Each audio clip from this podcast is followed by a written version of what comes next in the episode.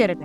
Καλώς ήρθατε στο 25ο επεισόδιο της σειράς podcast Narrative Ιστορίας Ψυχοθεραπείας. Είμαι η Γιώτα Ζαγκανά και με τον πρόεδρο Μονταρά είμαστε οι κοδεσπότε της σειράς. Καλωσορίζουμε στο επεισόδιο το σημερινό την Αθανασία. Είμαστε στον Ιούλιο. Έχουμε γενέθλια και οι δύο, πολύ κοντά. Η Αθανασία είναι η ακροάτριά μας και την ευχαριστούμε πάρα πολύ, όπως ευχαριστούμε και εσάς εκεί έξω που μας ακούτε, πηγαίνοντας στη δουλειά, γυρνώντας από τη δουλειά, πεπατώντας, όντας στο σπίτι, όντας οπουδήποτε. Ε, ευχαριστούμε πολύ, πολύ, πολύ όλους, όλους εσάς και να θυμάστε ότι είστε ε, ε, κομμάτια του δικού μας παζλ, της εικόνας που θέλουμε να φτιάξουμε. Ε, και νιώθουμε τεράστια ευγνωμοσύνη. Αθανασία, καλώς ήρθες. Καλησπέρα σας. Χαίρομαι πολύ που είμαι μαζί σας σήμερα. Καλώς ήρθες. Λέγαμε και offer ότι η Αθανασία μας έχει στείλει πριν κυκλοφορήσει το πρώτο μας ε, επεισόδιο. Περίπου έχουμε κοντεύουμε ένα χρόνο που είχαμε έτσι επικοινωνήσει και την ευχαριστούμε πάρα πολύ γιατί ξέρεις όταν ε, στέλνεις παιδί μου να συμμετάσχεις και σε ένα πράγμα που δεν το έχεις ακούσει καν ή ακόμα δεν έχεις ακούσει κι άλλους πώς γίνεται και αυτά σημαίνει πολύ μεγάλη εμπιστοσύνη και στον εαυτό σου βέβαια. Και, και, στη, και στη διαδικασία. Και στη διαδικασία. Ψυχοθεραπευτική. Ναι, ναι. Ε, ε, ένα πράγμα που έτσι, για μένα φάνηκε πολύ ενδιαφέρον είναι ότι έχεις περάσει και από ομαδική θεραπευτική διαδικασία, έτσι δεν είναι; Και, και βρίσκομαι ακόμα. Ωραία. ωραία. Εδώ τον τελευταίο 1,5 χρόνο είμαι σε ομαδική θεραπεία. Και αυτό κάπως μας ενδιαφέρει γιατί και εγώ σαν ομαδικός θεραπευτής mm. ε, κάπως ε, με ενδιαφέρει κάπως να ακούσουμε και το βίωμα ανθρώπων που έχουν δουλέψει και σε ομάδες. Mm-hmm. μας μερικά πράγματα για σένα. Ναι βέβαια, να σας πω ότι είμαι 51 ετών είμαι από τους ανθρώπους που γνωρίστηκαν, ας το πούμε, με το θεραπευτικό χώρο κάπως αργά στη ζωή τους. Πώς είναι ο τίτλος του βιβλίου, ούτε πολύ νωρίς, ούτε πολύ αργά, κάπως έτσι, σε αυτή τη φάση της ζωής. Ε, ξεκίνησα θεραπεία στα 45 μου, περίπου, ατομική αρχικά. Ε, μετά μας βρήκε και ο COVID, οπότε ήταν και λίγο δύσκολο να περάσω σε ομάδα, γιατί οι ομάδες δεν ήταν πια διαζώσεις κλπ. Και έτσι τέλος πάντων με, με, την έξοδό μας κάπως και από την πανδημία μπήκα στην ομάδα. Ναι. Οπότε έχω έτσι συμπληρωμένα έξι χρόνια και θεωρώ ότι είναι μια, ε, μια καλή στιγμή να κάνω κι εγώ μια... Μου δίνει δηλαδή αυτή η σημερινή μας ε, συζήτηση και εμένα μια ευκαιρία να κάνω μια σύνοψη, μια αναδρομή και στη ζωή μου και στη θεραπεία μου. Και είναι αρκετά, το βρίσκω challenging ας πούμε αυτό, γιατί δεν είναι και πολύ εύκολο μέσα σε λίγα λεπτά να, να πεις ας πούμε όλα τα σημαντικά πράγματα έτσι όπως θα είναι χρήσιμα και για τους άλλους. Οπότε μου αρέσει, είναι, είναι μια πρόκληση που με ενδιαφέρει πολύ. Είναι και μια άσκηση που δίνουμε κάποιες φορές, κάπως ε, να συνοψίσει mm. κάποιος, ενώ στη θεραπεία, να συνοψίσει κάποιος uh, διάφορα σημαντικά στοιχεία της θεραπείας του τσέπευτικης mm-hmm. πορείας. Ναι. Ε, να πω ίσως και ε, μερικά πράγματα έτσι τύπου γενεογράμματος κατά κάποιο τρόπο. Μια λίγο την ιστορία μου την οικογένεια. Πολύ υποψιασμένη. Κάτι τέτοιο. Βεβαίως. Ωραία. Λοιπόν, ε, είμαι το τρίτο παιδί μιας ε, πενταμελούς οικογένειας και το μοναδικό κορίτσι. Ε, ο, ε, αλλά οι διαφορές ηλικίας μου με τα δύο αδέρφια μου είναι πολύ μικρές, δηλαδή ο μεγαλύτερος από τον μικρότερο έχουμε τρία χρόνια διαφορά. Γεννήθηκα και μεγάλωσα στην Αθήνα, στο κέντρο της Αθήνας, ε, σε μια οικογένεια η οποία πάλευε με την επιβίωση και πάλευε με το πώς να να εξασφαλίσει τα προστοζήν για τα παιδιά της και να ε, τους δώσει και την ευκαιρία να σπουδάσουν και να αλλάξουν κοινωνική τάξη κατά κάποιο τρόπο. Θα μπορούσα να πω ότι το αρχικό μήνυμα που θυμάμαι να προσλαμβάνω από τους γονείς μου είναι ότι έχουμε το χρέος να κάνουμε ακριβώς αυτό το πράγμα. Να σπουδάσουμε ε, και να, να σπουδάσουμε και να, να μην ζήσετε αυτά που ζήσαν. Ναι, ναι, ναι, γιατί οι γονείς μου και οι δύο που είχαν σταματήσει το σχολείο για λόγους ανάγκης σε πολύ μικρή ηλικία. Η μητέρα μου είχε πάει μέχρι την τρίτη δημοτικού μόνο και ο πατέρας μου είχε τελειώσει απλά το δημοτικό. Και τους δύο τους εξανάγκασαν πούμε, να αφήσουν το σχολείο. Ε, για τον πατέρα μου για να έρθει στην Αθήνα και να εργαστεί για να φροντίσει τα υπόλοιπα αδέρφια του. Ε, και τη μητέρα μου επειδή ε, αρρώστησε σοβαρά η δική της η μητέρα και έπρεπε να φροντίσει και εκείνη αντίστοιχα τα, να αναλάβει το ρόλο της μαμάς δηλαδή μέσα στο σπίτι και να φροντίσει τα μικρά της αδερφάκια. Οπότε οι γονείς μου ε, ήταν και οι δύο, δύο άνθρωποι, είναι, είναι στη ζωή ακόμα, ήταν δύο άνθρωποι πάρα πολύ ευφυείς και με μεγάλη έφεση προς τα γράμματα, που και οι δύο όμως δεν είχαν αυτή την ευκαιρία στη ζωή τους. Έτσι λοιπόν στη δική μας την ανατροφή αυτό ήταν ένα κυρίαρχο στοιχείο. Ε, no matter what δηλαδή, θα έπρεπε οπωσδήποτε να είμαστε καλοί μαθητέ και να, μπούμε στο πανεπιστήμιο και να κάνουμε αυτό το transition, ας πούμε, για την Ναι. οικογένεια. Και το βιώνατε έτσι, Αθανασία; Ναι, Ως και καθώς το φυσικός. έχω συζητήσει και, και με τους αδερφούς μου και εκείνοι θυμούνται, ας πούμε, την ίδια... Να, να, αισθάνονται, δηλα- να αισθανόμαστε και οι τρεις, δηλαδή, κατά κάποιο τρόπο, ότι ε, πρέπει οπωσδήποτε να το πετύχω αυτό, διαφορετικά θα έχω αποτύχει σαν άτομο, σαν παιδί, δεν θα είμαι καλό παιδί. Ναι. Και συνέβη, δηλαδή και τα, όλα τα αδέρφια... Ε, Και συνέβη, όλα τα αδέρφια σπούδασαν, ε, ε, ο μεσαίος ο αδερφός μου έκανε και, πο- έφτασε και πολύ ψηλά, έγινε- έκανε διδακτορικά, έγινε καθηγητής στο πανεπιστήμιο. Δηλαδή, ίσως τερμάτισε, θέλω να πω, και όλη τη σκάλα κατά κάποιο τρόπο, αλλά ναι, όλοι είχαμε αυτή την ε, ακαδημαϊκή και μετά επαγγελματική επιτυχία. Μόνο που αυτό βέβαια συνοδευόταν από διάφορα έτσι παρελκόμενα που αυτά όμως εμφανίζονται λίγο αργότερα στη ζωή τελικά. Δηλαδή όταν είσαι 20 και 25 ίσως το να πετύχεις σε 2, 3, 5 στόχους κοινωνικά αποδεκτούς είναι αρκετό αλλά εκεί γύρω στα 40 που αναθεωρείς λίγο το τι έχω κάνει στη ζωή μου και πόσο ευτυχής είμαι εγώ τελικά ε, μπορεί να βρεις ας πούμε αντίθετα πράγματα. Εσύ είχες ε, προσωπικό στόχο να ε, σπουδάσεις, να ε, εργαστείς σε ένα αντικείμενο; Εγώ ήμουν εκείνο το παιδί που θα έλεγες, ας πούμε, ότι είναι κατά κάποιο τρόπο το παιδί θαύμα. Ήμουν αυτό το παιδί που έπαιρνε πάντα σε όλα τα μαθήματα 20, που δεν συγχωρούσε, ήταν ανελαίητο με τον εαυτό του. Αν έπαιρνε ποτέ κανένα 18, ας πούμε, μπορούσα να πέσω να πεθάνω από τη στεναχώρια μου. Και το απαιτούσα αυτό από τον εαυτό μου σε όλα τα αντικείμενα. Δηλαδή, εξίσου στη γυμναστική, με τη μουσική και τη ζωγραφική και τα μαθηματικά. Είχα κάπως, ας πούμε, ανάγκη να είμαι πάρα πολύ καλή σε όλα Ναι.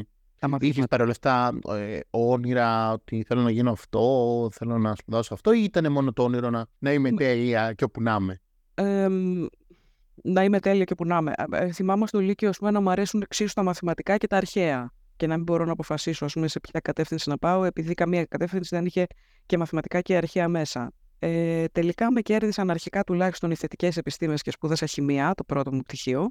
Μμμ, μμμ.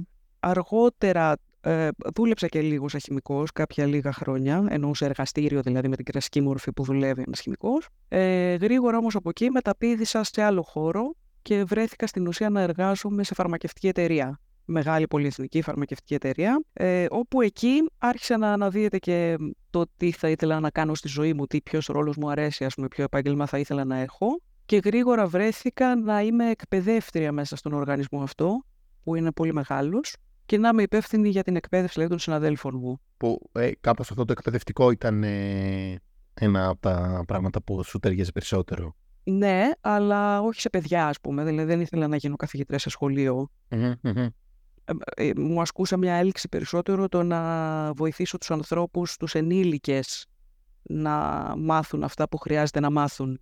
Ναι, ναι, κατάλαβα. Ναι. Ε, το οποίο αργότερα βρήκα ότι επεκτείνεται προφανώς πολύ περισσότερο από τις γνώσεις τους στη φαρμακολογία κτλ.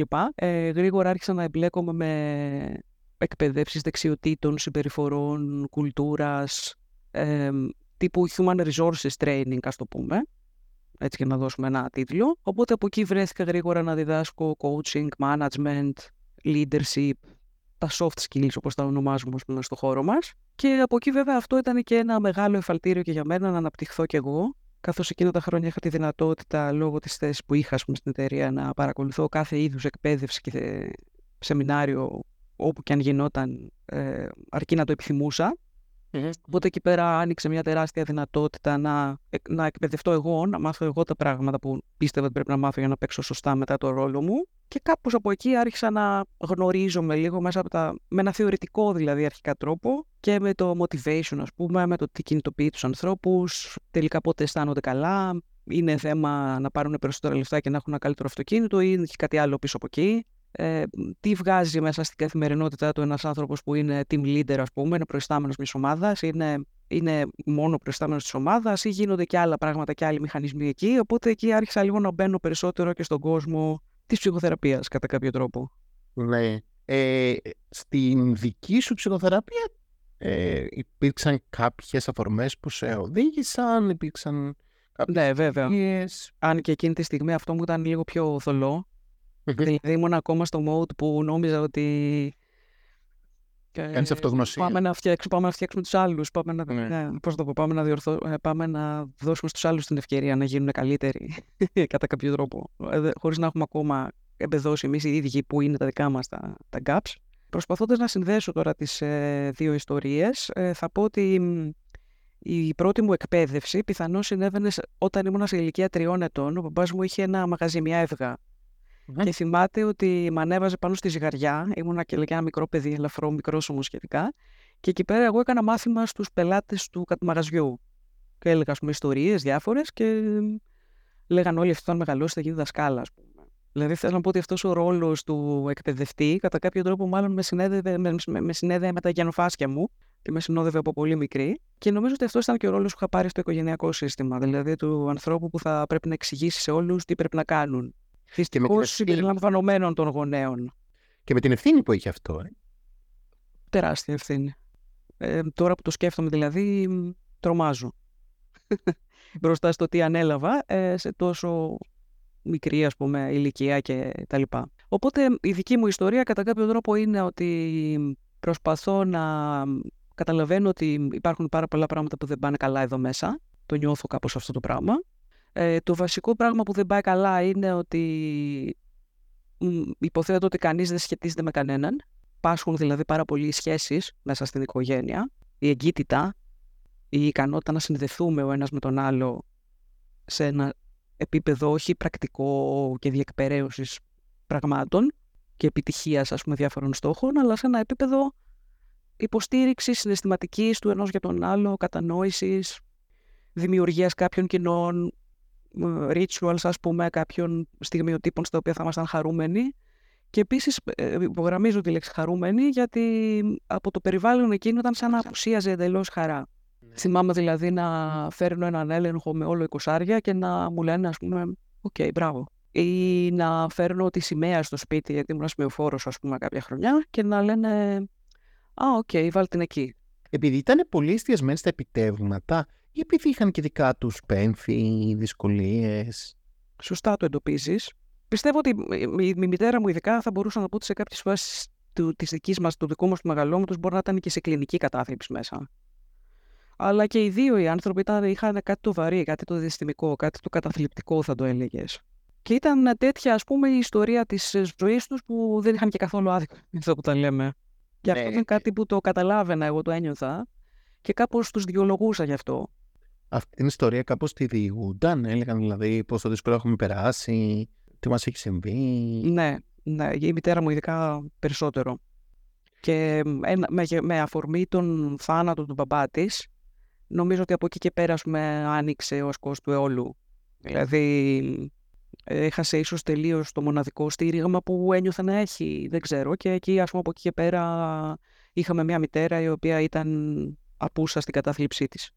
Διεκπεραιώνει, δηλαδή μαγειρεύει, πλένει, σιδερώνει, φροντίζει, αλλά ε, μ- μόνο αυτό. Ε, και ελέγχει και πάρα πολύ. Δηλαδή, ήρθε στην ώρα που πρέπει, διάβασε αυτά που πρέπει, έκανες αυτά που πρέπει. Ε, ε, αυτά. Ναι. Οπότε ήταν πιο διαχειριστική, ας πούμε, πιο logistics. ε, η Και, και αυστηρή. Και Μμ. απαιτητική, πώς να το πω. Ναι, ναι. Τίποτα λιγότερο από το τέλειο δεν είναι αρκετά καλό. Ε, και τίποτα δεν γιορτάζεται. Όποια επιτυχία και αν συμβεί, είναι κάτι δεδομένο. Απλά δεν, δεν είναι κάτι που ε, πρέπει και να χαρούμε κιόλας με αυτό. Γενικά δεν ξέρουμε καθόλου να χαιρόμαστε. Ε, ε, Είναι σαν να απουσίαζε τελείως αυτό. ναι. Και ο θυμάμαι και εγώ πατέρας στην μου πρώτη μου, και ο πατέρας μου το ίδιο. Και θυμάμαι και εγώ στην πρώτη πρώτη μου συνεδρία να με ρωτάνε, ας πούμε, τι είναι το αίτημα, τι, τι θέλεις, ας πούμε, και να απαντάω ότι θέλω να είμαι χαρούμενη. Χωρίς να έχω καθόλου ιδέα, δηλαδή, βέβαια, πώς θα το κάνω αυτό και πότε. Και... ε, Ακουγόταν, ας πούμε, σαν να μου λες ένα ταξίδι στο- σε άλλο πλανήτη εκείνη τη στιγμή. Και ο πατέρας μου επίσης, ένας άνθρωπος ο οποίος δεν συνδεόταν καθόλου συναισθηματικά, διεκπεραίωνε, θυσιαζόταν για τα παιδιά του. Τα ξέρετε, τώρα τα έχουμε Ναι, ακούσει ναι. πολλές φορές όλα αυτά. Αλλά ε, δεν ένιωθα, ας πούμε, ότι αν ε, συμβεί κάτι μπορώ να το πω σε κάποιον. Ότι αν έχω ένα πρόβλημα μπορώ με κάποιον να το συζητήσω. Ότι υπάρχει κάποιος να... ε, δεν ήξερα καθόλου ότι μπορείς να φωλιάσεις μέσα σε μια αγκαλιά ενός ανθρώπου και να σε παρηγορήσει αυτό. Της Αχα. μαμάς σου αρχικά και μετά ξέρω εγώ οποιοδήποτε άλλο ανθρώπου. Ναι. Με τα αδέρφια σου είχες αυτή τη σχέση ε, παρηγοριάς. αγάπη. Με τα αδέρφια μου, η- με τα αδέρφια μου νομίζω ότι είχε ξεκινήσει καλύτερα η, κατα... η... η κατάσταση, ας πούμε. Είχαμε και πολύ κοντινές ηλικίες, οπότε παίζαμε μαζί. Ε, θυμάμαι, ας πούμε, να καθόμαστε τα βράδια μέχρι αργά στο δωμάτιο και να ε, γελάμε, ας πούμε, ή να, ή να σκαρφιζόμαστε διάφορες, ε, διάφορα παιχνίδια για την επόμενη μέρα ή διάφορες ε, πλάκες που θα κάναμε κλπ. Ε, μέχρι την ηλικία των 8 περίπου εκεί γύρω, όταν έφτασα εγώ δηλαδή στα 8, που οι γονείς μου αποφάσισαν ότι επειδή είμαι κορίτσι και εκείνα αγόρια και επειδή σταδιακά μεγαλώνουμε και μπαίνουμε σε κάποια προεφηβεία, δεν ξέρω εκείνοι τι είχαν παρατηρήσει, ε, αποφάσισαν να με βγάλουν από το δωμάτιο αυτό και να κοιμάμαι πια μόνη μου και μάλιστα στο σαλόνι γιατί δεν υπήρχε άλλο δωμάτιο στο σπίτι, άλλο παιδικό δωμάτιο. Ε, οπότε εγώ ξαφνικά βρέθηκα ολομόναχη και νομίζω ότι εκεί πέρα εκτός από ότι, ότι, το ότι βρέθηκα ολομόναχη, κάπως κατέγραψα κιόλας ότι απαγορεύονται ας πούμε οι σχέσεις ε, των δύο φίλων, ακόμα και αν ο άλλος είναι ο αδερφός σου. Ναι, ότι είναι επικίνδυνες. Ναι, ότι δυνητικά δηλαδή θα μπορούσε να συμβεί κάτι που δεν πρέπει, ακόμα και μέσα στο σπίτι σου, ακόμα και με τον αδερφό σου. Ναι, ναι. Οπότε πόσο μάλλον ας πούμε με έναν οποιονδήποτε άλλο ξένο άντρα είτε οπουδήποτε αλλού στη ζωή. Και νομίζω ότι δεν είναι τυχαίο ότι αυτό ήταν και το, το ζήτημα που πάντα έπασχε για μένα. Η σχέση με το άλλο φίλο δηλαδή ήταν το πατερλό μου, ας το πούμε. Έτσι ήμουν ένας άνθρωπος που, είχε, που κατά κάποιο τρόπο είχε μια ευκολία να πετυχαίνει τα πάντα. Είχα πει με υποτροφία στο πανεπιστήμιο, ε, ό,τι και αν έκανα τέλος πάντων πάντα συνοδευόταν από μια μεγάλη άνεση και χαρακτηριστική ευκολία ε, σε όλα τα άλλα πεδία, εκτός από αυτό. Εκεί τι γινόταν, σε δυσκόλευε εσένα να πλησιάσεις; Όχι, όχι. Ε, ε, νομίζω ότι συνέβαιναν δύο πράγματα. Επέλεγα ανθρώπους ε, συναισθηματικά μη διαθέσιμους, όπως κατά κάποιο τρόπο ήταν και οι γονείς μου. Οπότε εξορισμού η ίδια η επιλογή, ας πούμε, ήταν τέτοια που δεν ευόδωνε τη σύνδεση και την εγκύτητα. Ε, και μετά βέβαια και εγώ ίδια δεν ήξερα τι είναι σύνδεση και εγκύτητα. Δεν είχα τα skills για να την επιδιώξω ή για να την πετύχω. Και οπότε έμπαινα σε ένα πλατωνικό σχήμα. Δηλαδή ερωτευόμουν κατά κάποιο τρόπο πλατωνικά. Ναι. Χωρίς να ξέρω τίποτα να κάνω για να υλοποιηθεί η σχέση αυτή ας πούμε και να πραγματοθεί. Ή η περίπτωση Α ας πούμε ή η περίπτωση Β συνδεόμουν ας πούμε με άντρες όπως ήταν και ο, ο σύζυγός μου με τον οποίο μείναμε και μαζί πολλά χρόνια και έχουμε και μια κόρη μαζί που ήταν άνθρωποι με τους οποίους, τους οποίους δεν ερωτευόμουν αλλά μπορούσα να έχω μια διαχειριστική σχέση μαζί τους και να είμαστε σαν συγκάτοικοι και να αναπαράξουμε το μοντέλο της οικογένειας όπως το είχαμε μάθει και εμείς από τους δικούς μας τους, γον, τους γονείς κάπως ας πούμε διαχειριστικά. Ναι, ναι. Σαν να λες, Ήταν ας πούμε αυτές οι δύο περιπτώσεις, ναι. σαν να λες παρουσία συναισθήματος ε, είναι αντίθετη με την ε, κοντινή σχέση και με την οικογένεια. Και αυτό το σχήμα, το δικό σου, τη δική σου οικογένεια, πώς α, ήταν ε, η σχέση με, με την κόρη σου, πώς, α, δηλαδή, πώς διαχειριζόσουν το κομμάτι της διεκπαιρέωσης και το κομμάτι της συναισθηματικής ε, διαθεσιμότητάς σου απέναντι; Ευτυχώς είχα εντοπίσει ότι εμένα μου είχε λείψει πολύ η αγκαλιά, το φιλί, το χάδι, το, το θηλυκό ας πούμε αυτό κομμάτι της διαπαιδαγώγησης ενός παιδιού. Ας το, το λέω θηλυκό γιατί συνήθως το συνδέουμε με τη μαμά, όχι ότι το παιδί δεν έχει εξίσου ανάγκη να το χαϊδεύει και ο πατέρας του βέβαια.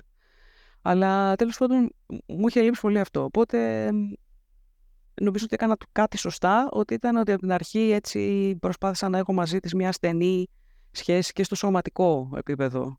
Αυτό το που περιέγραψα πριν. Οπότε αυτό έθεσε μια καλύτερη βάση και για την επικοινωνία μας μετά κτλ.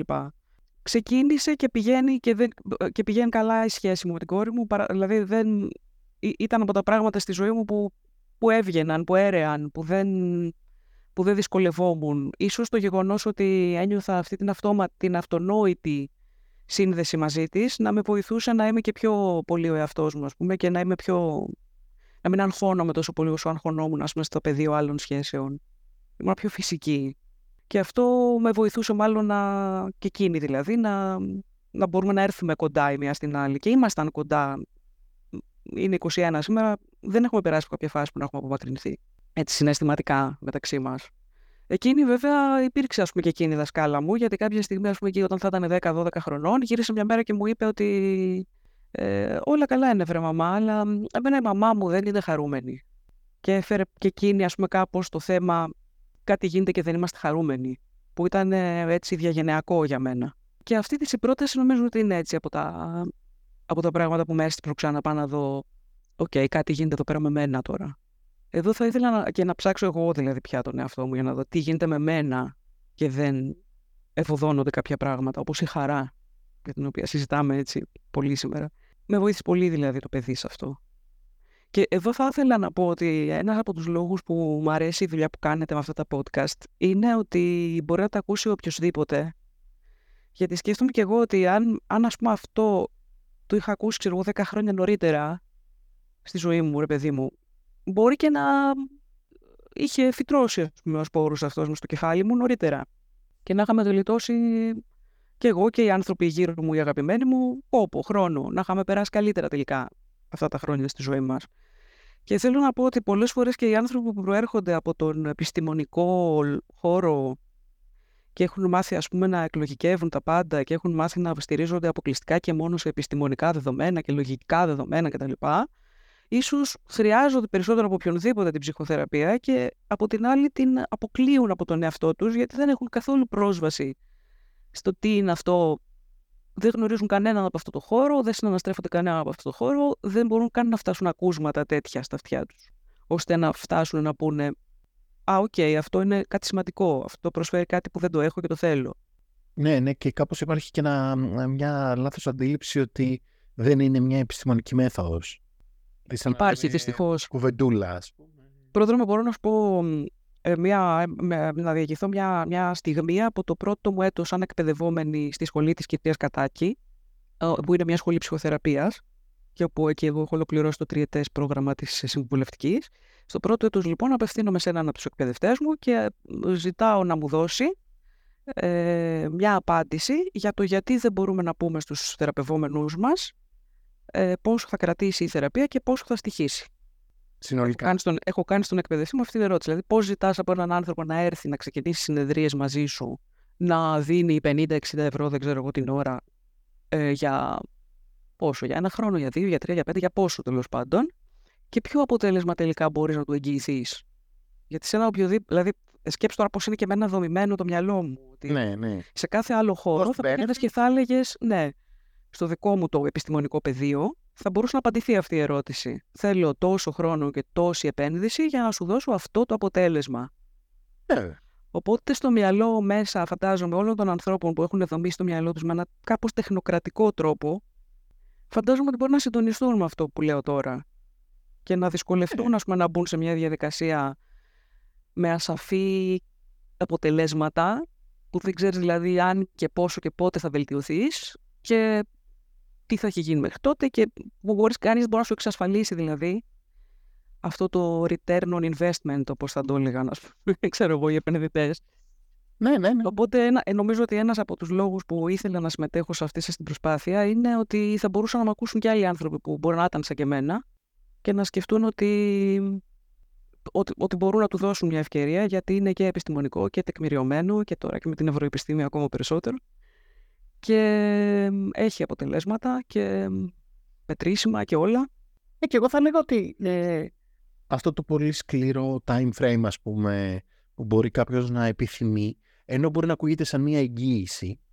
Έκανα μια κουβέντα και η προηγούμενη μέσα κουβέντα το περιείχε πολύ αυτό, ότι μπορεί να είναι και πολύ πιεστική τελικά για την ανθρώπινη φύση. Να πούμε ότι κοίταξε να δεις, μπορείς δεν μπορείς, αντέχεις δεν αντέχεις, στο τέλος αυτού του χρόνου θα έχεις καταφέρει αυτά. Ναι, θα ήταν πολύ σκληρό. Και το ότι παίρνουμε χρόνο να προετοιμάσουμε τον εαυτό μας για τις αλλαγές και ε, να τον ακούσουμε για το πόσες αλλαγές αντέχουμε και το τι χρειαζόμαστε. Εγώ το θεωρώ εξίσου επιστημονικό με το να σου εγγυηθώ, με το να εγγυηθώ σε έναν άνθρωπο ότι ναι, τέλος αυτής της χρονιάς θα μπορείς να πας να ζήσεις ε, μόνος σου στην... Ξέρω εγώ θα έχεις πετύχει τον τάδε θεραπευτικό στόχο που είχες θέσει, ας πούμε. Ναι, έτσι είναι. Συγγνώμη, ναι, ναι. μιας και μιλάμε για θεραπευτικούς στόχους. Όταν πας στον παθολόγο, ας πούμε, όταν πας στον καρδιολόγο, που έχεις ένα θέμα χρόνιο για πάθηση, η οποία θέλει παρακολούθηση και θεραπεία. Δεν, δεν ρωτάς. Δεν λες εκεί ότι ε, θα, σε ένα χρόνο θα έχω κόψει τα φάρμακα. Απλά αλλάζει η θεραπεία, εξελίσσεται. Οπότε, γιατί απαιτούμε, ας πούμε, συσσαγωγικά απαιτούμε για κάποια θέματα να έχουμε τη γρήγορη, την άμεση, να ξέρουμε πότε θα τελειώσει; Και γιατί για κάποια άλλα έχουμε την υπομονή. Να περιμένουμε. Περιμένουμε, συνεχίζουμε τις θεραπείες μας, αλλάζουμε τη θεραπεία μας. Και όταν νομίζω ότι το ιατρικό Κάπως μοντέλο μας έχει επηρεάσει όλους βαθιά. Δηλαδή, πολλ- ξέρω πολλούς ανθρώπους που μπαίνουν ας πούμε, σε μια συνεδρία με ένα ψυχολόγο και μπαίνουν περιμένοντας μια διάγνωση, ας πούμε. Όπως περιμένουν από το γιατρό. Περιμένουν να κάνουν δηλαδή μια-δύο επισκέψεις ή μια-δύο αξιολογήσεις, ξέρω εγώ αν χρειάζεται, που είναι το αντίστοιχο των εξετάσεων, ας πούμε, των βιοχημικών, δεν ξέρω τι. Και που μετά θα έρθει και θα σου πει ο γιατρός, λοιπόν, έχεις αυτό. Αυτό που έχεις, παίρνει αυτή και αυτή και αυτή τη θεραπεία, ξέρω εγώ. Έλα, πάμε να ξεκινήσουμε με την πιο, ας το πούμε, ελαφριά και να ουδεύουμε προς τις βαρύτερες ανάλογα με το ποια θα είναι η ανταπόκριση του οργανισμού σου. Νομίζω ότι επειδή αυτό είναι το ιατρικό μοντέλο, όπως το έχουμε καταγράψει, μπαίνουμε με αυτό και, στο, και σ- πολλοί άνθρωποι, μπε, όχι όλοι, εντάξει προφανώς, αλλά οι άνθρωποι που ίσως που έχουν, πιστεύω ότι οι άνθρωποι που μπορεί να έχουν από νωρίς στη ζωή τους εκτεθεί περισσότερο π.χ. ας πούμε σε, μ, στις ανθρωπιστικές επιστήμες, στις τέχνες, μπορεί να είναι πιο κοντά ας πούμε, στο να βρεθούν σε μια ψυχοθεραπεία. Ενώ οι άνθρωποι που έχουν μεγαλώσει με την εξίσωση Σρέντιγκερ, ας πούμε, όπως εγώ, είναι πολύ μακριά από αυτό. Και δεν μπορούν να πάρουν βοήθεια, γιατί δεν ξέρουν από πού να πάρουν βοήθεια και πώς. Ναι, ή μπορεί να αμφισβητούν το κομμάτι αυτό. Εσύ λοιπόν σε φτάνει στη θεραπεία κάπως η αγωνία σου σε σχέση με την ευχαρίστηση και ε, κάποια ερεθίσματα σε σχέση Τα προβλήματα μου με τις σχέσεις, Μμμ. που, όπως ανέφερα πριν, Ναι. η συνειδητοποίηση ότι βρίσκομαι σε έναν γάμο που δεν ικανοποιεί κανένα από τα δύο του μέλη Μμμ. και ταυτόχρονα η... και ο εγκλωβισμός μου εκεί μέσα. Δηλαδή δεν, δεν ήξερα πώς να βγω από όλο αυτό.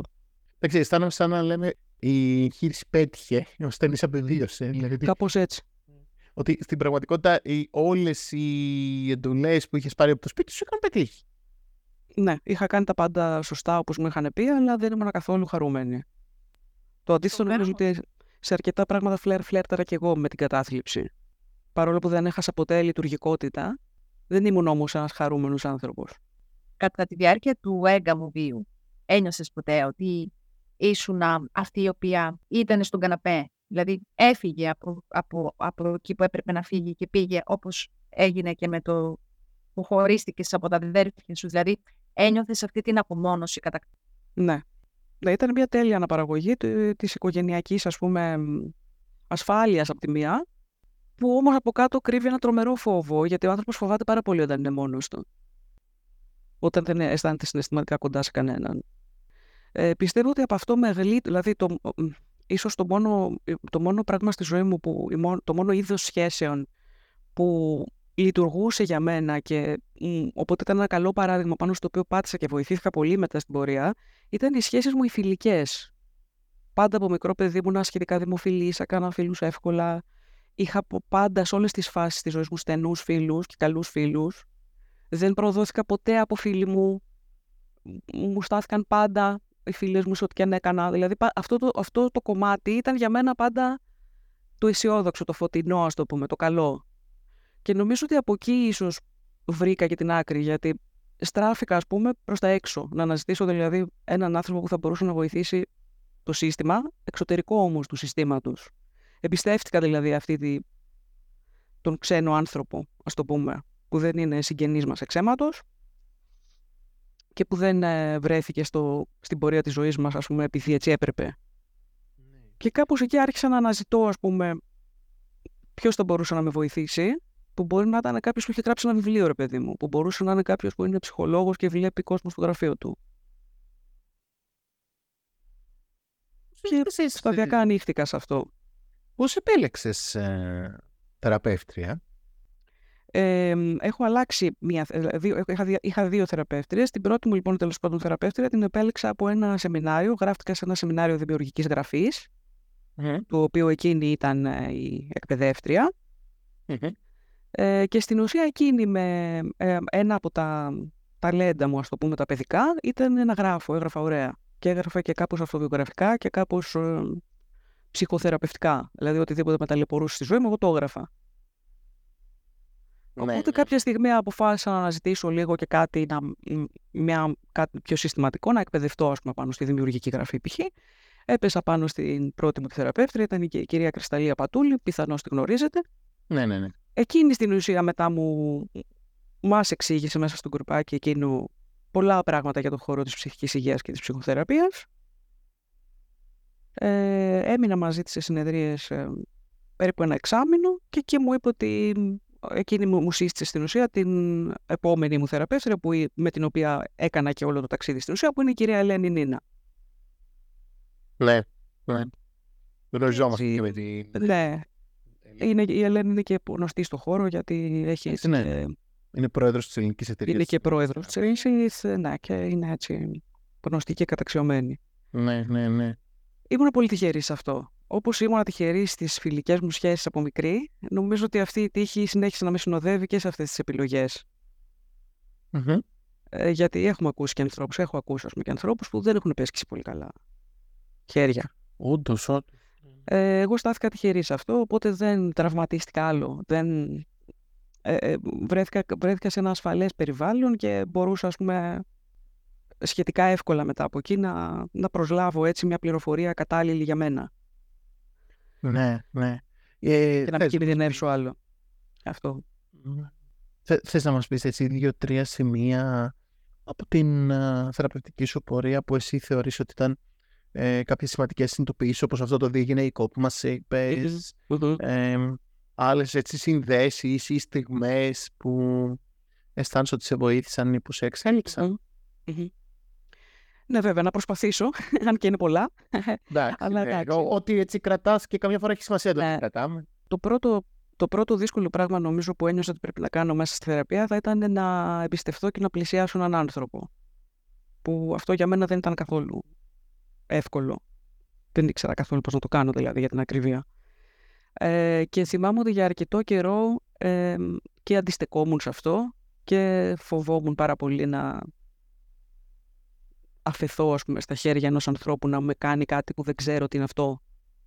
Και πιθανώς από αυτή την ανάγκη του ελέγχου γράφτηκα και στη σχολή για να ψιλοκαταλαβαίνω κιόλας τι μου κάνουνε. Ναι, ναι, ναι.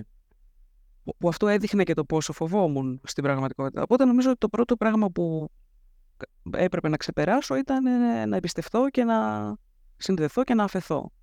Αυτό το πέτυχα με την Ελένη. Πιθανολογώ ότι μάλλον δεν το είχα. Όχι πιθανολογώ, είμαι σίγουρη ότι δεν το είχα πετύχει ούτε με τους γονείς μου, ούτε με κανένα άλλο από, τα, από τα authority figures, ας πούμε, στη ζωή μου. Και αυτό ήταν, ήταν κρί, κρί, κρίσιμη σημασία βέβαια. Γιατί ξαφνικά εκεί πέρα άνοιγε για μένα ένα καινούριο πεδίο. Δηλαδή, άρχισα να συνειδητοποιώ ότι, α, OK, okay, δηλαδή μπορείς να έχεις μια μαμά. Έτσι είναι να έχεις μια μαμά. Έτσι μπορείς να αρχίσεις να μιλάς στον εαυτό σου, όπως σου μιλάει η Ελένη. Οπότε σταδιακά δηλαδή άρχισα να κατακτώ αυτό το απλό, δηλαδή κανονικά θα πρέπει να το έχει κατακτήσει κανείς στην ηλικία του ενός έτους. Αλλά δυστυχώς πάντα δεν γίνεται αυτό. Οπότε εγώ, ας πούμε, άρχισα να το κατακτώ έτσι στην ηλικία των 45 ετών, αλλά κάλλιο αργά παρά ποτέ. Ε, αυτό νομίζω ήταν το πρώτο έτσι, πράγμα. Μετά το δεύτερο πράγμα που συνειδητοποίησα είναι ότι έχω κατασκευάσει γύρω μου, έχω αναπαράξει δηλαδή κατά κάποιο τρόπο τη δυστυχία την προηγούμενη. Έχω αναπαράξει κι εγώ δυσλειτουργικά συστήματα και ότι πρέπει να κάτσω να βγω από όλα αυτά τα πράγματα. Ναι. Οπότε μου πήρε σχεδόν μια τριετία για να, ναι, τόσο, για να βγω από το γάμο, για να αποδομήσω, ας το πούμε, την ως τότε εγκατεστημένη κατάσταση, που βέβαια για τόσες δεκαετίες, όπως καταλαβαίνετε, ήταν και πολύ εγκατεστημένη. πολύ βαθιές ρίζες, δεν φεύγεις τόσο εύκολα, ας πούμε, από όλα ναι. αυτά. Εσύ σε σχέση με αυτό είχες κάποιες αντιστάσεις ότι ρε παιδί μου αφήνουμε ένα μοντέλο το οποίο ε, αυτό ξέρουμε, αυτό εμπιστευόμαστε. Ναι, φοβόμουν πάρα πολύ. Mm. Φοβόμουν πάρα πολύ και... Τι σε φόβησε; Ε, φοβόμουν ότι δεν θα τα καταφέρω μόνη μου. Ότι αν ας πούμε χωρίσω και... Εντάξει, το παιδί ήταν πια μεγάλο, οπότε δεν φοβόμουν τόσο πολύ ότι πώς θα μεγαλώσει το παιδί. Αλλά ας πούμε δεν τόλμησα να το κάνω νωρίτερα γιατί θα φοβόμουν να μεγαλώσει το παιδί μόνη μου. Και δεν είναι τυχαίο ότι τελικά χώρισα όταν η κόρη μου ήταν ας πούμε, στην τρίτη ηλικίου. Ναι, ναι. Οπότε κατά κάποιο τρόπο είχα εξασφαλίσει ότι εκείνη έχει μεγαλώσει τέλος πάντων. Δεν θα πάρω ένα μικρό παιδί να τρέχω. Θα με τρόμαζε πάρα πολύ κάτι τέτοιο. Και γενικά ε, ήταν περασμένο μες στο μυαλό μου ότι δεν, δεν τα καταφέρνει κανείς μόνος του. Δεν χρειάζεται βοήθεια. Κάποιος πρέπει να είναι ακόμα μες στο σπίτι. Κάποιος πρέπει να κάνει και εκείνος τα μισά δεν είχα και την εμπειρία να έχω ζήσει ποτέ στη ζωή μόνη μου. Είχα σπουδάσει στην Αθήνα, δεν είχα φύγει για σπουδές, είχα παντρευτεί πάρα πολύ μικρή. Οπότε δεν, δεν είχα την εμπειρία του πώς είναι, ας πούμε. Τώρα η κόρη μου μένει στο Εράσμους, σε μια ξένη χώρα. Έχει ένα εξάμενο ήδη στη ζωή της που ζει μόνη της, ας πούμε. Αυτή την εμπειρία εγώ δεν την είχα. Οπότε φοβόμουν τα πάντα. Φοβόμουν, ας πούμε, ότι από το ότι θα καεί ο θερμοσύφωνας μέχρι το ότι δεν θα ξέρω να βάλω αέρα στα λάστιχα του αυτοκινήτου. Αυτό ήταν. Σας λέω τώρα μικρά ασήμαντα πράγματα, αλλά αν τα βάλεις πάρα πολλά μέσα στη μέρα, σε καθυλώνουν. Ήτανε φόβος αυτό που ένιωθες ή ήτανε η αίσθηση ότι η απώλεια ελέγχου; Δηλαδή, δεν θα μπορώ να ελέγχω την κατάσταση εάν συμβεί κάτι Ναι. το οποίο φεύγει από το, από το πεδίο Ναι, σχετίζεται αυτό που λέει. ελέγχου. Ναι, ναι. Και δε, εκείνο δεν το ξέρω οπωσδήποτε να το κάνω, οπότε δεν, ξέρω, δεν μπορούμε να, να, να εξασφαλίσουμε ότι θα το κάνουμε καλά, οπότε μήπως να κάτσουμε στα αυγά μας. Αλλά ε, τελικά, τέλος πάντων, ευτυχώς επεκράτησε το να μην κάτσουμε στα αυγά μας και να, και να προσφέρουμε. τελ- Αποφάσισα δηλαδή να προσφέρω στον εαυτό μου μια ευκαιρία να ενηλικιωθεί. Γιατί θεωρώ ότι δεν είχα ενηλικιωθεί όταν έπρεπε. Είχα γίνει δασκάλα των άλλων, αλλά δεν είχα φροντίσει καθόλου το δικό μου το εσωτερικό παιδί. Εγώ δεν είχα μεγαλώσει δηλαδή. Και πώς να μεγαλώσεις όταν δεν, αν δεν συνδεθείς με κάποιους ανθρώπους, δεν μπορείς να μεγαλώσεις. Είναι χαρούμενο το παιδί σου, το παιδί αυτό, το μέσα σου παιδί, σήμερα, τώρα που μιλάμε; Ε, Είναι, είναι πολύ πιο χαρούμενο, σίγουρα. Είναι πολύ πιο χαρούμενο. Έχει σπίτι, έχει, δεν ζει στο σαλόνι, ας πούμε. Έχει φωλιά, έχει αγκαλιά, έχει βρει ανθρώπους να ζητήσει βοήθεια όταν δεν μπορεί μόνο του. Έχει νομιμοποιήσει το να μην μπορεί μόνο του. Το έχει κανονικοποιήσει, ας το πούμε αυτό. Ε, δεν χρειάζεται να μπορούμε μόνοι μας. δεν χρειάζεται να είμαστε τέλειοι και όλο, αυτό- και όλο, όλο αυτό το πράγμα τέλος πάντων, το οποίο όσες φορές και να το πούμε, δεν ξέρω αν είναι αρκετές, γιατί νομίζω ότι βασανίζει πολλούς ανθρώπους. Είναι μια διαδρομή, ωστόσο. Δηλαδή, δε- προσπαθώ να μην ξεχνάω ότι και οι δυνάμεις αυτές τους σκότου εύκολα ε, με μια αναποδιά, με, μια κάτι που δεν πάει, με, με κάτι που στραβώνει τέλος πάντων, εύκολα μπορούν να ξαναδιεκδικήσουν τα πρωτεία. Και πρέπει να είσαι έτσι alert, να μην το αφήνεις αυτό το πράγμα να συμβεί. Ναι, ναι, εντάξει, είναι εύκολο να γυρίσουμε πίσω γιατί είναι και αυτό που είπες και πριν πολλά χρόνια Είναι εγκατεστημένο. η συνήθεια μεγάλη. Ναι. Υπήρξε κάποια στιγμή στη θεραπεία που είπες ε, εντάξει παιδιά τώρα μάλλον δεν θα συνεχίσω, θα σταματήσω. Ναι, δύο-τρεις φορές και μάλιστα ήταν, οι στι- νομίζω ότι ήταν οι στιγμές που ετοιμαζόμουν να κάνω κάτι μεγάλο. Μμ, και υπό το φόβο, ας το πούμε, του, της υπερχόμενης μεγάλης αλλαγής, ε, κάπου, ας πούμε, ήμουν λιγάκι σαν τον Ιησού στο όρος Γεστημανή, που λέει λίγο, ξέρεις, απελθέτω απ' μου το ποτήριον τούτο, ας πούμε, πως Ναι. υπάρχει ένας, ένας shortcut, ένας άλλος τρόπος να γίνει, αλλά, παιδιά, δεν υπάρχει άλλος τρόπος να γίνει, μόνο the hard way μπορούν να γίνουν αυτά τα πράγματα, δηλαδή η διαδρομή έχει πόνο, πρέπει να το ανοίξεις κάποια στιγμή αυτό το κομ- κουτάκι εκεί που πονάει και να το καθαρίσεις. Δεν, δεν μπορείς να πας παρακάτω αν δεν το κάνεις αυτό. Ναι, ναι. με κάποιο μπορείς. λογικό τρόπο. Το είχες φέρει στην ε, θεραπεία αυτό; Ναι. Ναι, ευτυχώς τα έλεγα. Δηλαδή δεν ήμουν από αυτούς που τα σκεφτόντουσαν μόνοι τους στο σπίτι και τα άκρυβαν, ας πούμε, από τη συνεδρία. Ήμουνα. Το έλεγα ότι. Το έλεγα το κάθε τι δηλαδή, ότι τώρα με έχει ενοχλήσει αυτό, τώρα θέλω να σκοτώ να φύγω, τώρα νιώθω ότι δεν μπορώ να προχωρήσω. Το έλεγα, το επικοινωνούσα και πιθανώς αυτό με έσωζε, γιατί ξέρει και η θεραπεύτριά μου με... που, που βρίσκομαι, ας πούμε. Οπότε θα μπορούσε να μου δώσει και κάποια βοήθεια. Ενώ αν δεν, της... αν δεν περιγράψει την κατάστασή σου, πώς να σε βοηθήσει και ο άλλος δηλαδή. Ο μάτι θα γίνει, δεν είναι μάτι, εντάξει. Όσο και να είναι καταξιωμένος και φτασμένος, δεν είναι μάτι ο άνθρωπος. Ε, ναι, εντάξει, μπορεί να υποθέτει κάποια πράγματα, δεν μπορεί να. Ναι, Ναι. στο μυαλό σου, ναι. πρέπει να πεις και πού δυσκολεύεσαι και γιατί. Ναι. Τώρα στην ομάδα προκύπτουν κάποια από αυτά τα συναισθήματα που προέκυπταν στην οικογένεια, δηλαδή της μοναξιάς, της τελειότητας, της ησυχίας που προκαλούσες, της ευθύνης για τους άλλους. Βγαίνουν τέτοια challenges. Κάποιες φορές ναι. Ε, βγαίνει, ας πούμε, γιατί και εγώ στην ομαδική θεραπεία δεν είμαι πάρα πολύ καιρό. Δηλαδή, θεωρώ τον εαυτό μου ακόμα σχετικά νέος. Είμαι 1,5 χρόνο. Δεν είναι τόσο πολύ ο καιρός ακόμα. Βγαίνει, ας πούμε, μια αίσθηση του ανταγωνισμού για την φροντίδα του θεραπευτή. Ή, ότι, ή μια αίσθηση ότι πρέπει να κάνω μάχη για να ακουστώ, για να βρω το χρόνο, για να πάρω χρόνο, για να κάνω τους άλλους να με ακούσουν, ας πούμε. Ναι, Που αυτό ναι. πιστεύω ότι προέρχεται από την αρχική οικογένεια, από την πολύ χαμηλή συν- διαθεσιμότητα που είχε η μητέρα μου ας πούμε, και ο πατέρας μου και από τη, τον, το συνοστισμό μου με τα αδέρφια μου για το ποιος θα πάρει την προσοχή τους έστω και για λίγο. Ναι, βλέπω τέτοια πράγματα να συμβαίνουν μέσα στην ομάδα. Ναι, ναι. Αλλά ευτυχώς ταυτόχρονα βλέπω και πάρα πολύ θετικά πράγματα να συμβαίνουν. Όπως ας πούμε ότι πολλές φορές ακούω την προσέγγιση των υπόλοιπων μελών της ομάδας για μια κατάσταση δική μου, ας πούμε, και είναι κάτι που όντως δεν έχω ξανασκεφτεί ποτέ. Οπότε εκείνη την ώρα το βρίσκω πολύ πλούσιο αυτό. Είναι μια πολύ πλούσια εμπειρία η ομαδική θεραπεία. Είναι σαν να υπάρχουν, ας πούμε, 10 καθρέφτες γύρω σου. Για να κοιταχτείς. Πώς να το πω, είναι, είναι πολύ πλούσιο όλο αυτό. Και είναι, ο καθένας δηλαδή θα προσεγγίσει το θέμα με ένα τόσο δικό του διαφορετικό τρόπο, που σίγουρα κάτι από όλα αυτά θα σε βοηθήσει. Ναι. Έχεις την αγωνία ότι μπορεί μιλώντας ε, σε άλλους ανθρώπους και όχι ενώ στη θεραπευτριά σου, ότι μπορεί να δείχνεις και κομμάτια της ατέλειάς σου; Ναι, αλλά αυτό είναι κάτι που ήδη έχω. Ναι, ε, ε, αυτό κάπως είχε επιληθεί ήδη από την ατομική θεραπεία. Οπότε δεν το πέρασα πολύ στην, ε, στην ομάδα. Δηλαδή, μάλλον είχε ήδη κάπως ρυθμιστεί μέσα μου αυτό. Το να, να μπαίνω δηλαδή εγώ πια σαν θεραπευόμενη και όχι, σαν, και όχι από κάποια θέση ισχύως, ας πούμε, σε σχέση με τους άλλους. Όπως συνήθιζα παλιότερα ναι, στη ζωή. Ναι, ναι, ναι. Είναι, εντάξει, είναι και αυτό μια πρόκληση. Γιατί άμα έχουμε μάθει ένα ρόλο, πάμε να βγούμε με αυτό το ρόλο απευθείαν. Αυτό ξέρουμε.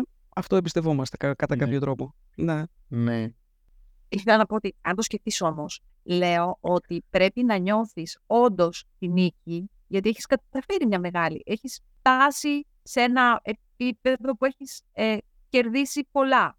Έχεις ναι. καταφέρει πολλά. Ναι, και γι' αυτό και νιώθω έτσι, ας πούμε, την, την αυτοπεποίθηση και την εμπιστοσύνη που είπε και στην αρχή ο πρόδρομος να το μοιραστώ αυτό. Δηλαδή θεωρώ ότι okay, δεν, έχω, δεν έχω τελειώσει τον δρόμο. Δεν ξέρω και αν τελειώνει ο δρόμος, τέλος πάντων. Δεν τελειώνει αλλά... ο δρόμος γιατί η ζωή συνεχίζει και παίρνει διάφορα. Οπότε πάντα θα υπάρχει ένας νέος δρόμος, ένα άλλο μονοπάτι. Ναι, αλλά νιώθω ότι ξέρεις το, το κομμάτι, ρε παιδί μου, το, αυτό που νιώθεις ότι είναι μόνο ανηφορικό και αυτό που νιώθεις ότι ακόμα δεν. και ότι ακόμα είσαι κάτω από τη βάση, πώς να το πω, νομίζω ότι το έχω ξεπεράσει. Δηλαδή νιώθω ότι το, το δύσκολο, το πολύ βαρύ, το πολύ ας πούμε επώδυνο έχει γίνει. Ε, μπορεί να έχουν να γίνουν και άλλα πράγματα, προφανώς έχουν να γίνουν και άλλα πράγματα και θα μας φέρει και η ζωή και άλλα, αλλά νομίζω ότι είναι ένα καλό σημείο να το μοιραστώ, δηλαδή, όντας σίγουρη ότι σε ένα μεγάλο ποσοστό έχει πετύχει. Έχεις κατακτήσει μια κορυφή. Τώρα υπάρχουν και άλλες κορυφές, αλλά επειδή συνήθως ξέρεις, ναι. όταν το ανεβαίνουμε υπάρχει ο Μίχλη, είναι ο Μιχλώδε κάπου στο τοπίο. Δεν ξέρουμε ποια είναι από όλες, αλλά σίγουρα κάποια την έχεις κατακτήσει και. Ναι. Μπράβο σου. Ευχαριστώ. Ε, Όντως, ένα-δύο. Εντάξει, θεραπεία, εγώ νομίζω ότι ένα-δύο κεντρικά ζητήματα διαχειριζόμαστε και πολλά παραπλήσει. Και πολλές και πολλές, ε, πολλές προσπάθειες αποτυχημένες να λύσουμε αυτά τα ένα-δύο πυρηνικά. Ναι, ναι. Δηλαδή... Εγώ νομίζω ότι το, το εντοπίζεις το πυρηνικό εσύ. Που λες ναι. οι μη σχέσεις και οι μη σχέσεις και οι μη χαρές. Ναι. Και είμαστε σε αυτή τη διαδρομή του να μάθουμε να σχετιζόμαστε όσο το δυνατόν προς νόημα που λέει και η Ελένη, έτσι. Δηλαδή με έναν τρόπο που τελικά να νοηματοδοτεί τη ζωή και αυτό είναι και το αντίθετο της κατάθλιψης, ας πούμε, και όλων των συμπτωμάτων κατά κάποιο τρόπο θα μπορούσε να πει κάποιος. Η ευχαρίστηση σίγουρα είναι το... Ναι. Οι σχέσεις, οι ευχαρίστηση και οι σχέσεις νομίζω ότι είναι ε, αντίδοτο για πολλά πράγματα. Έτσι, έτσι είναι. και επίσης, και επίσης ένα πράγμα που θέλω να πω είναι ότι ε, είναι, το, είναι, είναι μια διαδρομή η θεραπεία και σε αυτή τη διαδρομή συμμετέχουν στη δική μου τη συνείδηση και πάρα πολλοί άνθρωποι. Δηλαδή, okay, προσωποποιούμε στο πρόσωπο του θεραπευτή, ας το πούμε, και σίγουρα είναι το κομβικό, είναι ο φάρος σε αυτή τη διαδικασία, δεν το συζητάμε. Είναι αυτός που δείχνει το φως, δείχνει το δρόμο. Είναι, είναι σίγουρο αυτό. Αλλά από εκεί και πέρα, θέλω και να πω ότι καλός σου φάρος δείχνει το δρόμο, δείχνει το φως, αλλά μα δεν κολυμπήσεις μόνος σου, δεν πρόκειται να φτάσεις, ας πούμε, ποτέ στην ακτή. Και επίσης ότι σε αυτή τη διαδρομή μπορεί να σε βοηθήσουν πάρα, πάρα, πάρα πολύ διαφορετικοί άνθρωποι. Δηλαδή, νιώθω ότι οι θεραπευτές μου είναι πολλοί. Είναι και ο... ένας άνθρωπος που έγραψε ένα βιβλίο που με βοήθησε πολύ. Νιώθω ότι είναι, είναι θεραπευτής μου κατά κάποιο τρόπο. Είναι, μπορεί να είναι και ένας άνθρωπος που συνάντησα σε μια δύσκολη στιγμή της ζωής μου και μπορεί να είπε, να είπε δύο προτάσεις, ας πούμε. Και αυτό να μου έκανε ένα νόημα και να με βοήθησε να πάω εκείνη τη στιγμή αυτό το ένα βηματάκι παρακάτω.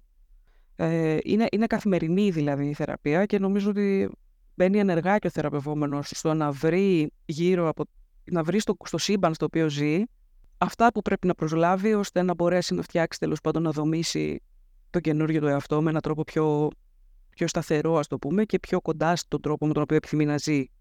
το λέω έτσι για να μην περιμένουμε ότι. Γιατί πολλές φορές τα ακούω και αυτό, ότι λες σαν να περιμένουμε κάπως ότι μόνο μέσα στο ψυχοθεραπευτικό δωμάτιο γίνεται η θεραπεία. Δεν πιστεύω ότι είναι έτσι. Α, όχι, ναι, μα ε, η δουλειά είναι όλο το άλλο που γίνεται έξω αξιοποιώντας το ότι έχουμε Ναι. ακουμπήσει στο μέσα και γι' αυτό η θεραπεία συνεχίζεται ακόμα και όταν είναι ξέρω εγώ, καλοκαίρι που κάνουμε διάλειμμα ή... Αλλά, ναι, και, για- αλλά για να γίνεις καλά πρέπει να κάνεις αυτά τα πράγματα που σου κάνουν καλό. Ναι. Ε, είναι, ε, αυτό είναι να πας θέατρο και να δεις ένα καλό έργο και να σε προβληματίσει; Αυτό είναι το να διαβάσεις ένα καλό βιβλίο που θα σου δείξει σε κάποια φάση της ζωής σου ένα τρόπο σκέψης που τον έχεις ανάγκη. Ε, είναι να συνδεθείς με κάποιους ανθρώπους που κάνουν ήδη κάποια πράγματα που και εσύ θα ήθελες να μπεις σε αυτόν τον κύκλο. Για να γίνεις καλά πρέπει να κάνεις καθημερινά πράγματα που σου κάνουν καλό. Δεν αρκεί να πηγαίνεις μια φορά τη εβδομάδα, ας πούμε, και να μιλάς σε κάποιον. Ναι, ναι. Για πες έτσι, τι πιστεύεις ότι βάζεις εσύ σαν θεραπευτικούς στόχους για το μέλλον ή εντάξει, ε, πάντα προκύπτουν και καινούργια πράγματα καθώς δουλεύει κανείς στον Ναι, εαυτό. ναι. Αλλά τι πιστεύεις ότι έχει μείνει να δουλέψεις; Μμμ. Ε, έχει μείνει ένα μικρό ακόμα κομματάκι από, την, ε, από τη διαχείριση ας πούμε της, ε, του χρόνου που χάθηκε και της, ε, των ευκαιριών που χάθηκαν μαζί με αυτό το χρόνο που χάθηκε και του πώς και τι από όλα αυτά τα πράγματα που θα μπορούσα να είχα κάνει στα 20 αλλά δεν μπορούσα λόγω των συνθήκων θα μπορούσα να κάνω τώρα ας πούμε σε μια άλλη δεκαετία στη ζωή. Έχει μείνει ένα, μια τέτοια μικρή ουρά, ας το πούμε. Και συνεχίζω να δουλεύω ακόμα αρκετά έντονα ακόμα, δηλαδή αυτό δεν θεωρώ ότι έχει, ε, έχει ας πούμε δουλίτσα ακόμα. Αυτό που το ξαναέφερα και πριν, που είναι το θέμα της σύνδεσης ειδικά με τους ανθρώπους του αντίθετου φύλου. Που αυτό έχει βελτιωθεί πολύ, αλλά θέλει κι άλλο. Θέλει κι άλλο για να κανονικοποιηθεί και για να γίνει όπως είναι και οι σχέσεις με τους ανθρώπους του ίδιου φύλου. Δηλαδή ακόμα μου προκαλεί ένα άγχος, μια ένταση. Είναι κάτι που πρέπει να το προσέχω, ας το πούμε. Είναι κάτι που πρέπει να, έχω, να είμαι alert δεν έχει έτσι τόσο πολύ φυσιολο... φυσιολο... γίνει φυσιολογικό και, Ναι, ναι. και απλό και να ρέει ας πούμε αβίαστα. Ακόμα έχω ένα, ένα άγχος, ας το πούμε μικρό, γύρω από αυτό. Δηλαδή είμαι- νομίζω ότι είμαι πώς είναι ένας καινούριος οδηγός που έχει μάθει λίγο να το οδηγεί το αυτοκίνητο αλλά δεν πάει και άνετα. ναι, Δεν το λέω καλά, δηλαδή Ναι, ναι. ε, λέει τώρα αν με Alert. βγάλει σε μια μεγαλύτερη λεωφόρο θα συνεχίσω να ξέρω να πηγαίνω. Ε, ή ξέρω εγώ αν τώρα κλείσει το GPS θα τον βρω το δρόμο. Δηλαδή είναι σαν να, να λες ότι okay, και το, το έχω καταφέρει, έχω μπει μέσα, οδηγώ τέλος πάντων, πάω στον προορισμό μου, αλλά ακόμα νιώθω έτσι και ότι πρέπει να είμαι ας πούμε σε καλή κατάσταση, να έχω πιει καφέ, να μην νιστάζω. δηλαδή πρέπει να πληρούνται κάποιες προϋποθέσεις τέλος πάντων για να τα πηγαίνω καλά. Που θα ήθελα Ναι, αυτό να το δουλέψω κι άλλο, ώστε να έχω στην εμπιστοσύνη στον εαυτό μου ότι μπορεί να πηγαίνει καλά και μπορεί να πηγαίνει και αβίαστα καλά και μπορώ να μου έχω εμπιστοσύνη ότι θα, θα κυλήσει ο- όμορφα, ας πούμε. Και αν συμβεί και κάτι, ρε παιδί μου, θα έχω τα resources να το προσπεράσω. Κάπου εκεί δηλαδή νομίζω ότι είμαι τώρα. Θα τον βρεις σίγουρα τον δρόμο. Θα σας πω ένα παράδειγμα τώρα με του δρόμου. Εμένα, όταν μου χάλασε το GPS στο κινητό μου, αναγκάστηκα να βρίσκω δρόμους χωρίς αυτό. Δηλαδή, ένα πολύτιμο εργαλείο με είχε εγκαταλείψει. Θέλω να σας πω πλέον ότι βρίσκω τόσο εύκολα τους δρόμους, γιατί βάζω σημάδια, γιατί είμαι πιο συγκεντρωμένη. Και Ε, ε, αυτό έτσι λοιπόν πολύ. έχω καταφέρει και το έχω κάνει. Μπορώ να στρίψω σε έναν δρόμο και να βρεθώ σε άλλη περιοχή. Είμαι σίγουρη ότι υπάρχει ο δρόμος και αν το θέλουμε, βρίσκουμε. Ανοίγουν οι δρόμοι. Δηλαδή, ακόμα και στη και ηλοφόρο να είναι και στενό δρόμο να είναι και χωματόδρομος να είναι, σίγουρα θα τον βρεις αρκεί να εστιάσεις. Ωραίο και αισιόδοξο έτσι. Αυτό το μήνυμα. Ε, εγώ τώρα που είπες για το GPS τρόμαξα. γιατί- ότι σου κάνει να μην πάθουμε τέτοιο πράγμα. Ε. ναι, ναι, ναι, μακριά από εμάς είμαι, είμαι άνθρωπος που μπορώ να χαθώ στη γωνία του σπιτιού μου. μετά. Μμμ. Καλέ, εγώ να δεις. Ρώτα τα παιδιά μου τι τραβάνε που τους παίρνω τηλέφωνο και μου κάνουν GPS από το σπίτι, ας πούμε, από που και να βρίσκονται. Αλλά πλέον, επειδή είναι μια ιστορία η οποία όντως έχει κουράσει τους γύρω μου, ε, εστιάζω και όντως δεν ξέρω τι έχω αναπτύξει. Κάτι έχω αναπτύξει. Και χωρίς το GPS το σκέφτομαι, συγκεντρώνομαι και πάω και όντως το βρίσκω. Οπότε. σε Όπου μια ζούσαμε και τόσα χρόνια πριν το GPS άλλωστε, έτσι, δηλαδή. και σε μια Ναι. πόλη όπως η Αθήνα, δηλαδή δεν μιλάμε για μια μικρή πόλη. Αφού εγώ το έχω καταφέρει αυτό, σίγουρα, Αθανασία μου, σίγουρα. Σίγουρα μπορώ κι εγώ. Ευχαριστώ για το. Είμαι τόσο σίγουρη. Έχουμε- Αλήθεια. Έχουμε και εσωτερικό GPS. Νομίζω ότι ε, είναι που όντως, ε, Αθανασία, έτσι ακούγοντας την ιστορία σου, το θεωρώ πολύ, πολύ μεγάλο challenge να πάρεις έναν άνθρωπο ο οποίος τα καταφέρνει εντάξει, γιατί κάπως αυτό που έλεγες εσύ και που λες εσύ για την ιστορία σου δεν είναι ότι ε, δεν τα κατάφερνες. Εντάξει, λες, δεν ήμουν χαρούμενη, δεν συνδεόμουν με τον τρόπο. Αλλά πάντα τα κατάφερνα όλα. ναι. Και ότι η πρόκληση, ξέρεις, ε, αισθάνομαι ότι κάποιες φορές είναι πολύ πρόκληση θεραπευτική και για το θεραπευτή και για το θεραπευόμενο να πάρει έναν άνθρωπο που τα καταφέρνει και να τον κάνει να τα καταφέρνει με διαφορετικό τρόπο, να επιτρέψει τον εαυτό του να μην τα καταφέρνει.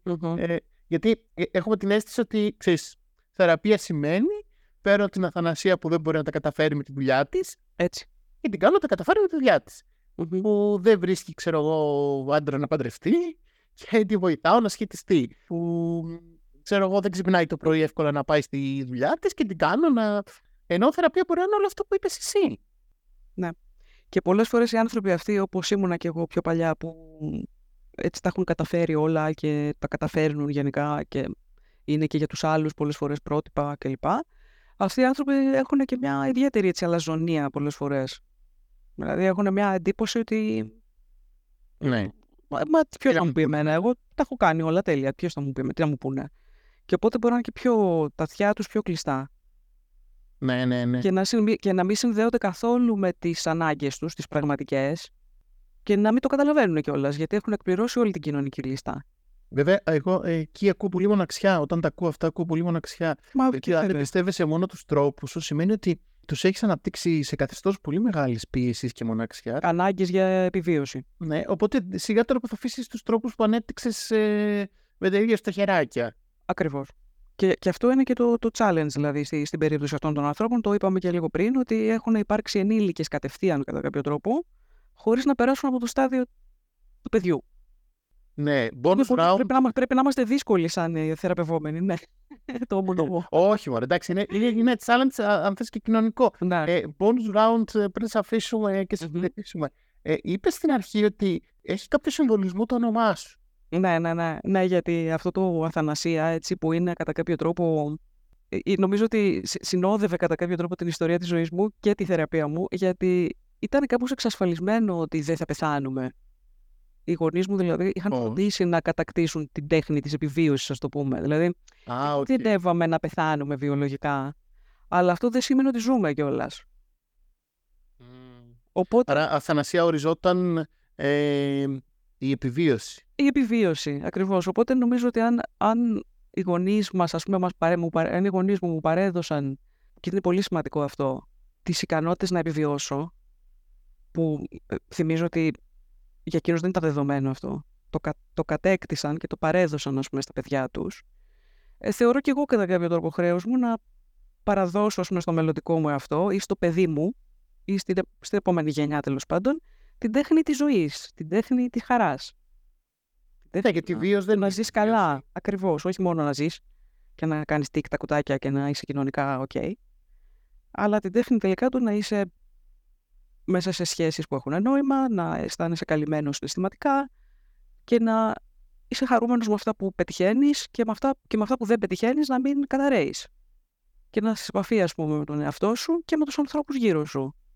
Και να αντιμετωπίζεις έτσι τη ζωή ρεαλιστικά και όχι μόνο, ας πούμε, τεχνοκρατικά. Οπότε γι' αυτό και θεωρώ συμβολικό κάπως το όνομά μου, γιατί ε, θέτει κάπως ευθύς εξ αρχής στη ζωή μου το ερώτημα τι θα, εντάξει, θα ζήσουμε, αλλά θα επιβιώσουμε. Αλλά τελικά θα ζήσουμε. Πώς θα ζήσουμε, Θα ζήσουμε καλά; Και αυτό νομίζω ότι έτσι θα ήθελα να. Αν, αν με ρωτήσεις, δηλαδή, γιατί θα ήθελα να, να, να, να δω να συμβαίνει όταν η κόρη μου θα είναι 40-50 χρονών, ας πούμε, θα ήθελα να δω ότι έχει φύγει ας πούμε, από αυτό το round και πηγαίνει ίσως σε κάποιο επόμενο δικό της, ας πούμε. Ναι, ναι, ναι, ναι. Το νόημα, η χαρά, η σύνδεση. Ε, αυτά μας περνάνε μόνο ε, μακριά από την επιβίωση μόνο. Mm-hmm. Σε ευχαριστούμε πάρα πολύ. Και εγώ σας ευχαριστώ πάρα πολύ. Για όλα όσα ε, ακούμπησες και Ήταν πολύ πλούσια έτσι η συζήτησή μας και με βοήθησε και εμένα πολύ. Και εμείς τη χαρήκαμε πολύ. Σας ευχαριστώ.